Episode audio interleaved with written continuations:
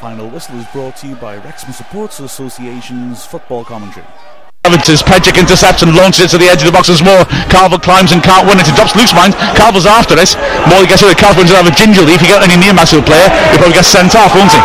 As Dolan lays it off, and the referee blows the whistle. He's won the match. A man in a match performance by Darren Drysdale. He's won the tie for Macclesfield with what I can only describe as the most disgusting refereeing performance I think I've ever seen here in 30 years of watching Wrexham. Darren Drysdale came here with a reputation. He has sent Wrexham players off in the past. He's managed to excel himself tonight. Two red cards against Wrexham players in a, a litany of second half decisions which won the tie. And Wrexham go down to their fourth consecutive home defeat, but they're getting a standing ovation from the crowd, and quite rightly, because unlike the last two matches, the league games in which the performances were poor, Wrexham performed today. They deserved to win the tie, and I did not beam from an utterly disgraceful performance by the referee, they would be going into the next round in a game against Stockport. As Mark Williams remonstrates to the referee as the bench walk up and tell them not to, because quite frankly, all the referee will do is enjoy and relish further punishment to Wrexham.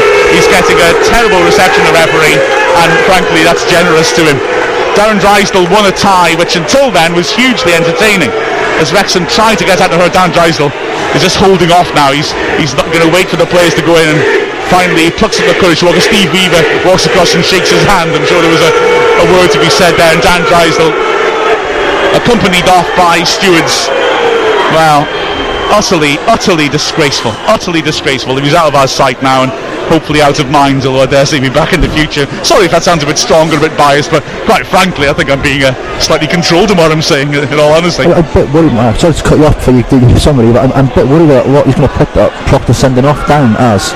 Whether this will be down as violent conduct or a professional foul. Uh, It's got to be violent conduct, doesn't it? Yeah. He's, he's in the other side's half. He's uh, to the referee's eyes. He's stamped on his man. To nobody else's eyes, but uh, that's also with Llewellyn. That Llewellyn had got a yellow card and immediately a red card.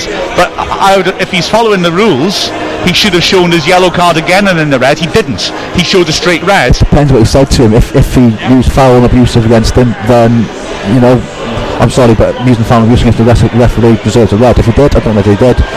I'm not sure that Chris Llewellyn's exactly like that. But we're looking at three game, three game bans for both of them. That I, I suspect. I mean, you don't know. He's seen Graham Poll was he does juggling cards, and maybe not. But um, the referee showed a yellow to Llewellyn, and then immediately pulled out his red, which implies to me that he gave us a direct red for foul language, and that'll be both of them on three match suspensions. But anyway. It's hard to describe a match in a sense after that farce, but anyway, the first half was like a normal football match, believe it or not. Wrexham made five changes from the team that was so disappointing on Saturday and came out very strong in the first 50 minutes. Avian Williams up front looked very lively. He played a great ball into Matty Done, who managed to cut it back to Llewellyn in space on the edge of the area. He should have done a lot better, but he dallied too long and his shot was well blocked by a defender. And then Avian Williams on the edge of the area turned very sharply and drove in a powerful shot, which Johnny Brain parries very well before the best chance of the first half. Done did terrifically well to feed into and totally clear in the box. But he went for power and drilled it straight at the keeper who came out and stood up well. As the half wore on though, Macclesfield started to put more pressure on Wrexham. A free kick from the right was glanced by Jimmy McNulty narrowly wide of the left post.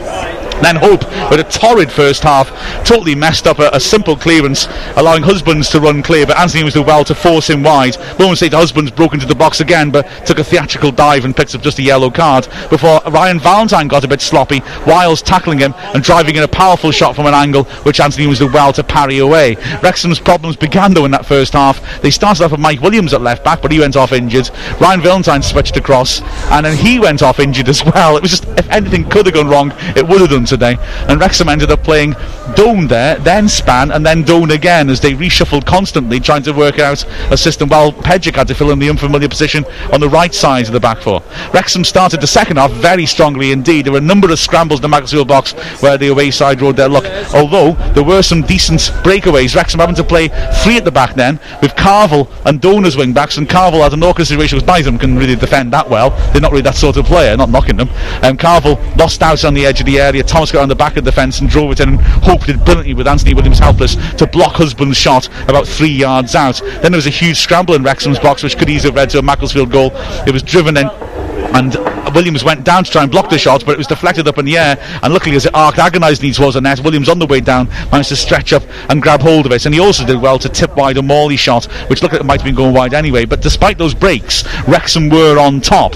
And then came, of course, the, the key points which just turned the match completely. It started with Matty Done breaking on the left hand side. He cut between two men and drove in a ferocious shot, which at the underside of the bar dropped down.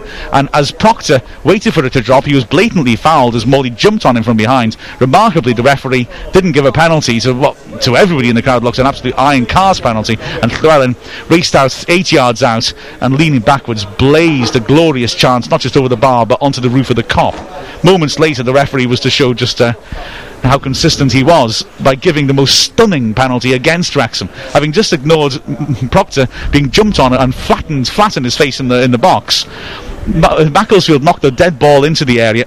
It was partially cleared, up in the air. Mark Williams was standing on the ground waiting for it to come down, and as he waited, the Macclesfield man jumped onto him. The referee blew his whistle for the obvious foul, we thought, to Wrexham, and pointed to the spot. A stunning decision, and Reed stepped up and slammed it down the middle. But he had more in his locker. Soon afterwards, Macclesfield, beginning to waste time, had a throw in halfway up their own half. Regan had the ball thrown back to him from the crowd and decided to leave it and allowed it to roll past him to the angry supporters. A Wrexham player ran up and passed it back to him, and Regan again allowed it to roll past him. A clear case of time wasting, and one would have thought a yellow card. Nothing was done.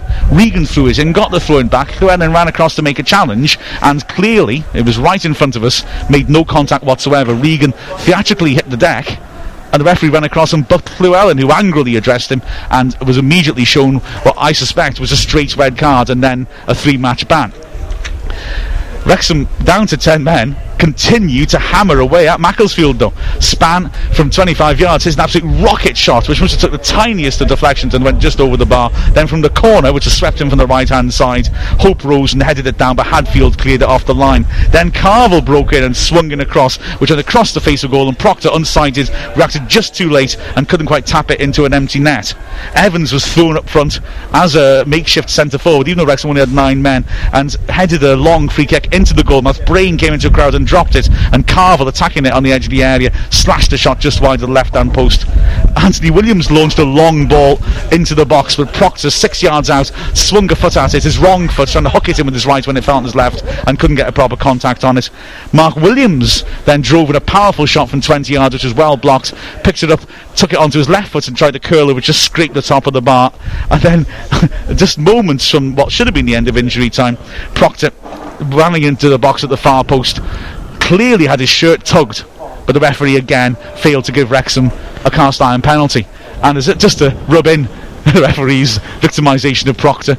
Moments later, a lunging tackle on Proctor. Proctor jumped to get out of the way and, and certainly, to our eyes, just landed catching his man as he landed, the referee raced up and with glee and enthusiasm showed a second red card to a Wrexham player, another long-term suspension, and Rich never were the words "we was robbed" more reasonably used. Really, it was a disgrace, wasn't it?